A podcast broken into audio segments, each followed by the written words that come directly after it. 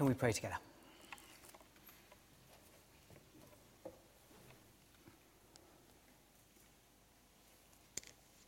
Almighty God, we've, uh, there are all kinds of things we could have done this evening. We could have been out in our gardens in the sunshine. We could have been watching the end of the Olympics.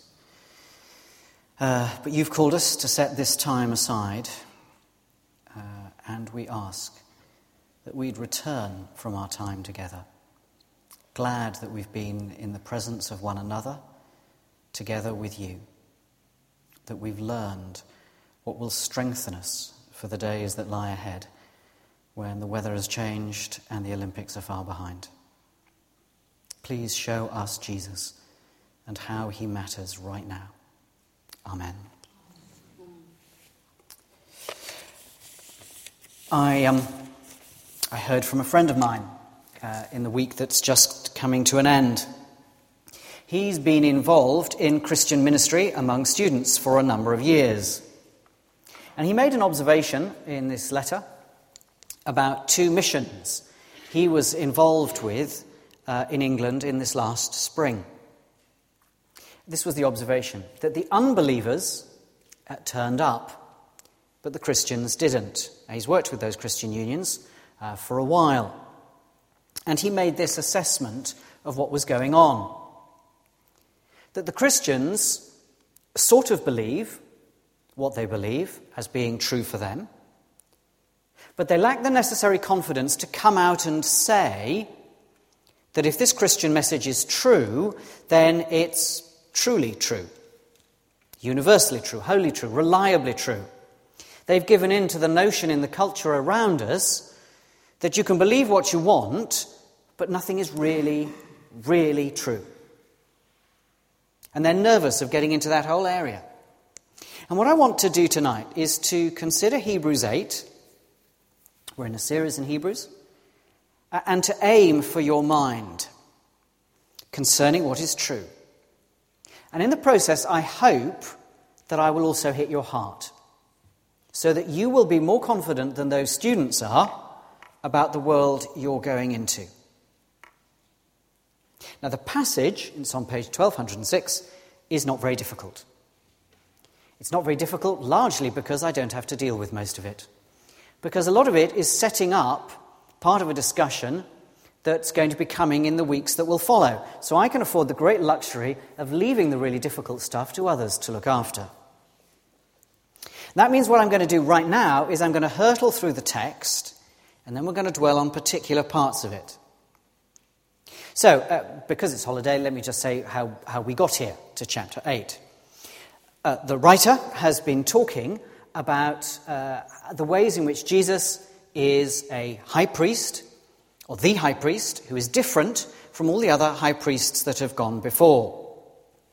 He set up the need that there is for the, the high priest to be like this, like this, like this. And so he opens in verse 1 of chapter 8 by saying, Now the point of what we're saying is, is we do have such a high priest of the kind we've been talking about. And then he goes in, in verses 1 and 2 to say, We Christians have a solution to the need for someone who will sort out the problem forever. And that's how chapter 7 ends forever. We're looking for someone who'll sort it out forever. We Christians, we've got that. That priest, Jesus, has sorted things out at the heavenly level once and for all. Verses 3 and 4. Priests need something to bring as an offering. There's no point in our high priest just doing the same thing that the other high priests have always done here in the temple. Something has to be different. So we have a solution that works forever, but even our solution has to have uh, something to bring. Verses 5 and 6 well, Jesus is operating in a better temple and in a better ministry. Now, you might think, well, hang on, that, that didn't quite make sense because we've just said he's got something better to bring, and then we haven't told what. Well, that's because it gets left to a little bit later.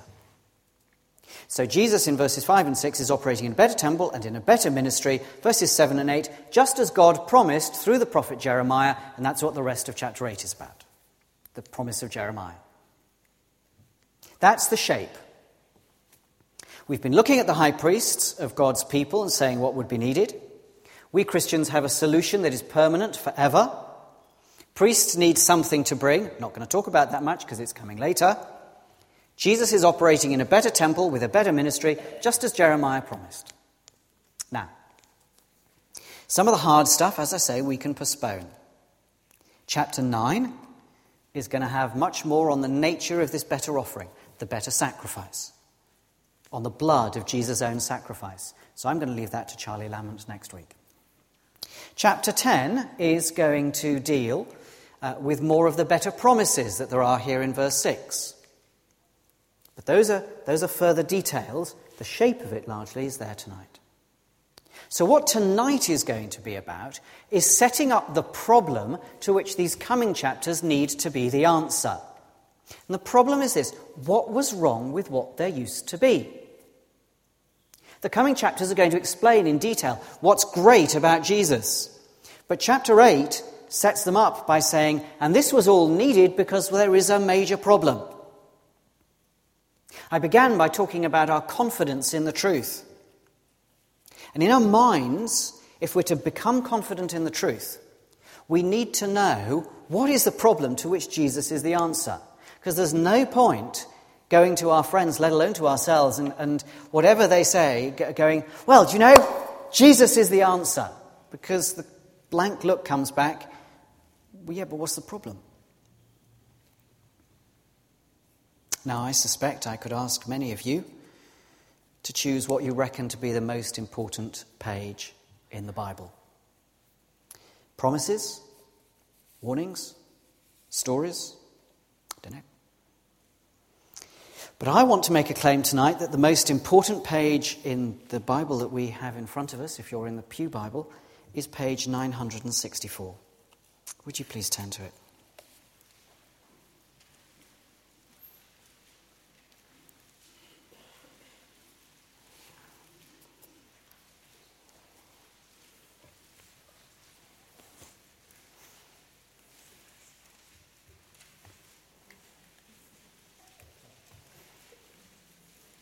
That's right. It's blank. It is the blank page between the Old and the New Testaments.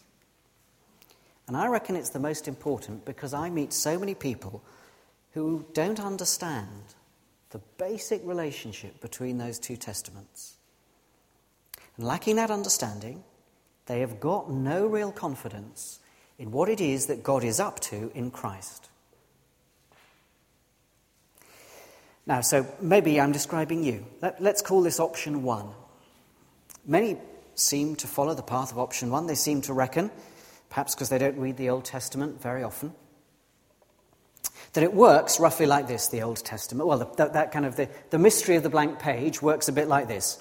God um, tried out plan A in the Old Testament, but it wasn't very good at doing its job, and people were still sinners so he had a second go with plan B in the New Testament. That's about our friend Jesus, and he sorts me out, and he's my friend, and all is well. There are so many things wrong with that, it's hard to know where to start. If you think that, then how are you going to answer the question that you're still a sinner? I am. How are we going to answer that? If we think that plan B sorted out the, the sin problem that A uh, didn't completely fail to sort out. Uh, that whole um, approach makes God take, uh, or, or makes God much more focused on the issue of sin than he is on a relationship with us. And it really makes God much more focused on responding to our problems, poor me, poor my problems. It's actually focused on us. But what's most wrong with it, I think I can most illustrate like this, and it's convenient to have the uh, illustrations to hand at the moment. How many of you saw the heats of the 100 metres men's finals? The heats. Well, it's not many. And you were on holiday. How many of you saw the finals? Oh, it's rather more. Now that's interesting because obviously what came first was the really important thing because it came first. But for some reason, you chose to watch the final, which can't be quite so important because that came second. But that's the logic of option one. Did, you, did those of you who saw the finals find yourself at any point saying, well, the finals were just having a second go because the heats didn't sort it all out? of course you didn't. We all know that, that there are contexts in life.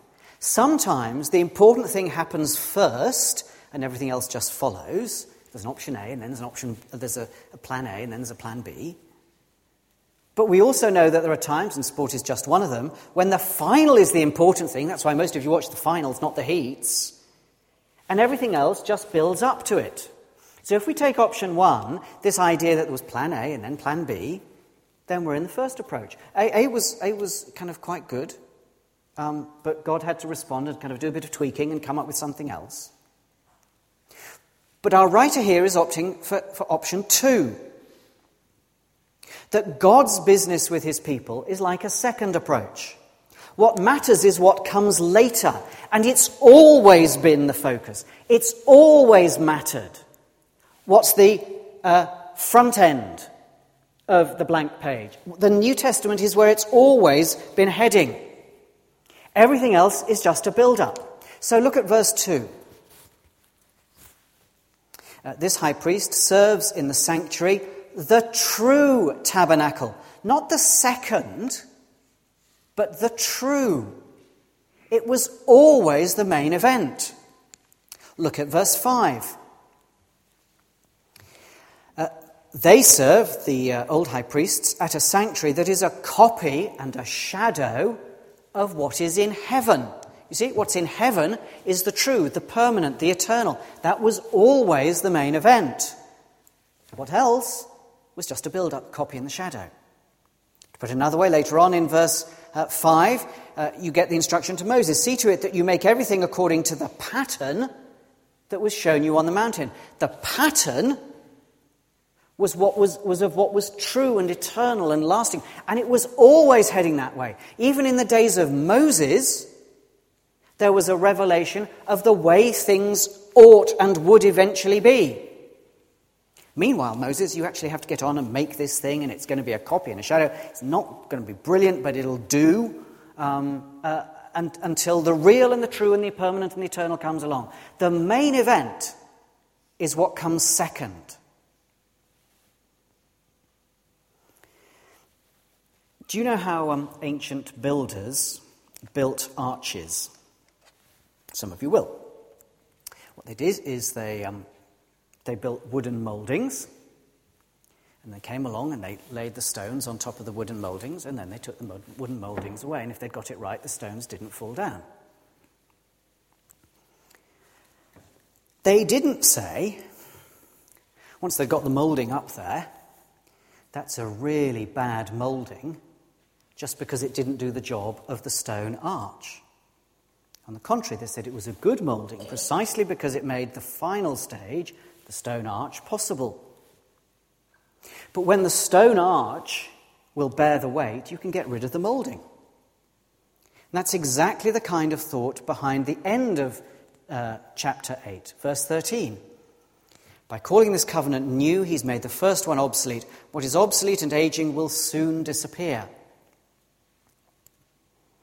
The model on display relating the Old and the New Testaments together is not bad, good, or failure, success, but obsolete and permanent. The true sacrifice, the eternal presence of God with his people, that's what it was all aiming for. Now, I don't think that much is too difficult to grab hold of. It's not that there is the Old Testament and the New Testament sort of just corrects it because they made a bit of a mess, with God responding to what was going on in, in, in the main event beforehand. On the contrary, it's always been heading for God's presence with us, his people. I don't think that's too difficult to grab hold of. The problem is that we have to face the next and obvious question why why would it be that way? God does not have a problem creating arches, He can make them. God is not in a competition with other athletes, He made them. So, why would God make the true and the permanent what He uses second? Why wouldn't He do that from the beginning? Why bother with anything that is going to become obsolete? The mystery of the blank page is the mystery of verse 13. Why would God do something that was intended to be obsolete? For the answer to that question, we need to turn to the big quotation there from Jeremiah. Our why question is echoed in verse 7. T- uh, if there'd been nothing wrong with the first covenant, no place would have been sought for another. Similarly, if you, uh, or, or kind of putting it the other way around, uh, if the, what was coming later was going to be the true and the permanent and the good and the fine and the perfect, uh, and everything you ever wanted, why would you bother with anything earlier? But notice the wording very carefully. If there had been nothing wrong with that first covenant, no place would have been sought for another, but God found fault with the people. Was nothing wrong with the covenant, it was the people. The answer is being set up for us. The covenant it's exactly the same word as the word testament, revealed God just beautifully. But the people weren't beautiful. The people couldn't keep the covenant. And that's what this whole quotation is about. God looks back to the covenant of law he made with Moses and the people when he led them out of Egypt. The covenant was the solemn, binding agreement that he would protect them, I will be your God, and that they would serve him, and you will be my people. It was handed down on stone tablets, and it was a full revelation of the will of God for them. But that was the problem. It was an external set of commands on stone tablets. And verse 9 here, they did not remain faithful to my covenant. So God turned away from them. Now, in, in itself, you could say, well, that's just the way it happened.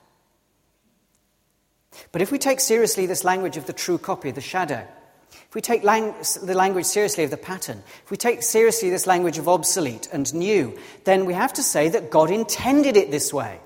And that just drives more fiercely the question of why. Why would God intend it this way? God did intend it. And for this reason, if the people were ever to understand the finality of God's plan, the true, the permanent, the good, the perfect that was coming with the great high priest in the heavenly sanctuary.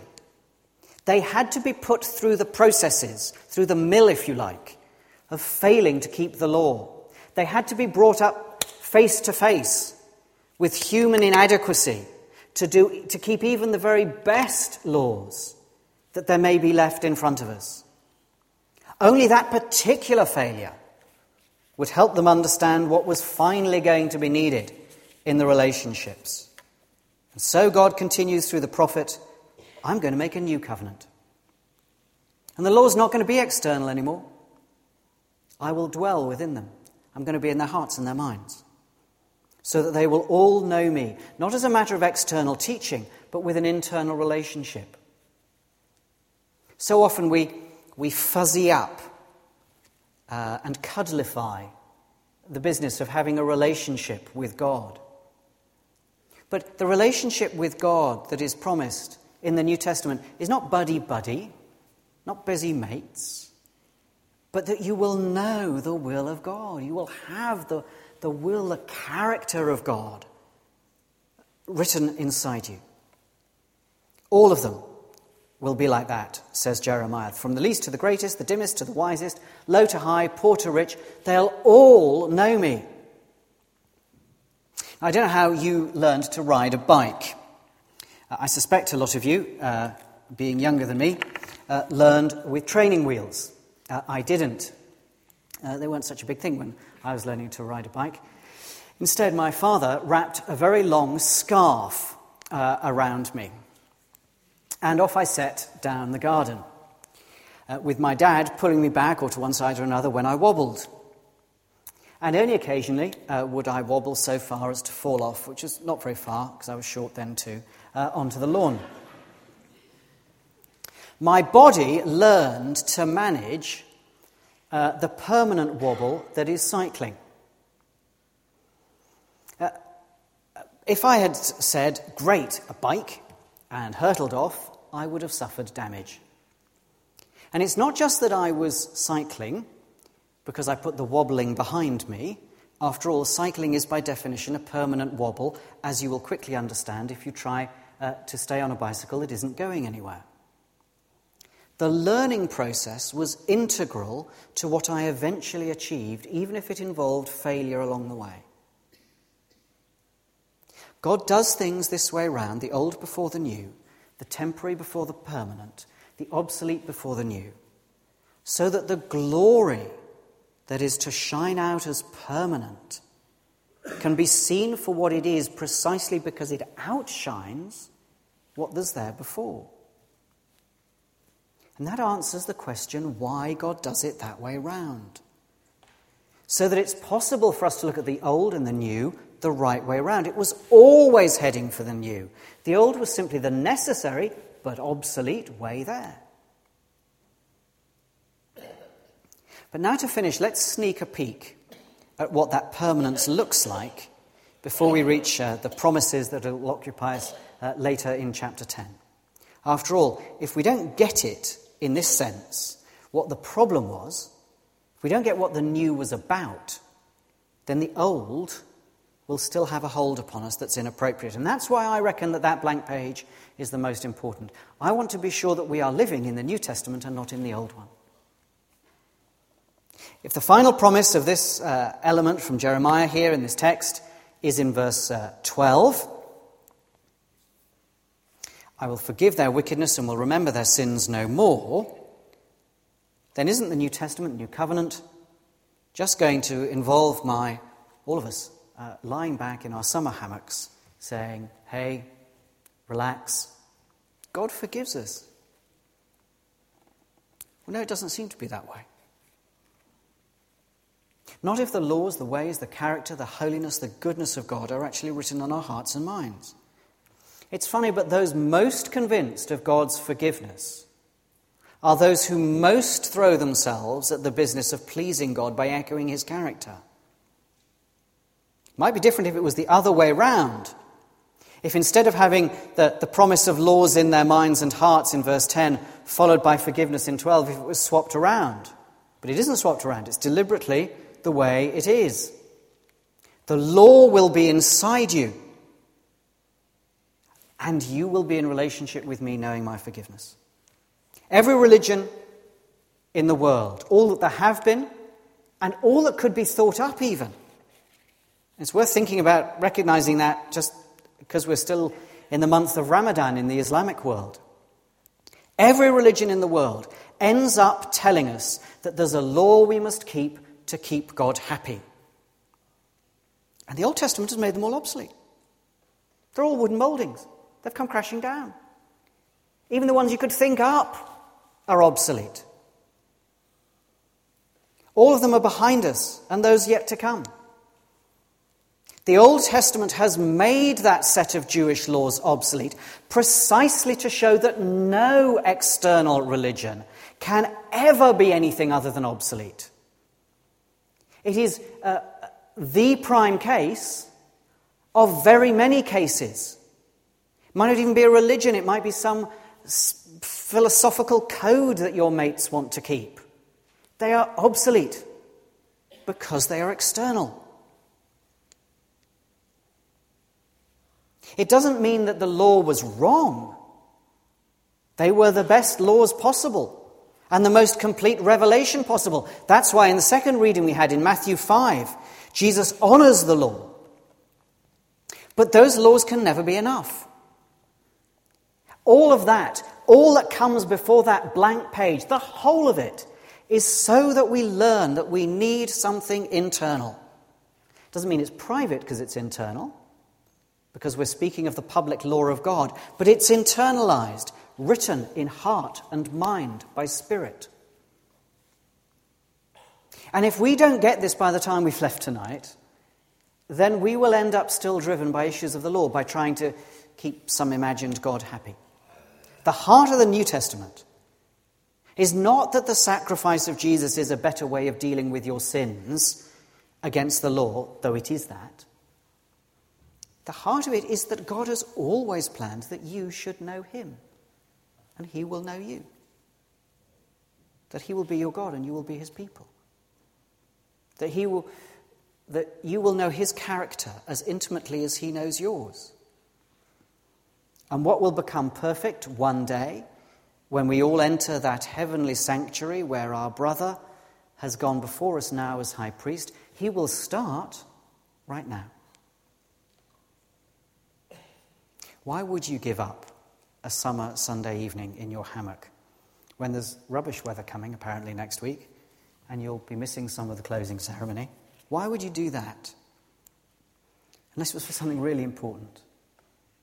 And I want to suggest to you as we close that that blank page is, at least amongst, the most important pages. Because unless you understand where that, what that gap is doing between the old and the new, you cannot enter fully into the extraordinary wonder of what it is that God has always planned for you and for me and for his people as a church. That there should be a people who know their God in heart and mind. And when they fail him, know that they can be forgiven. Let's pray together.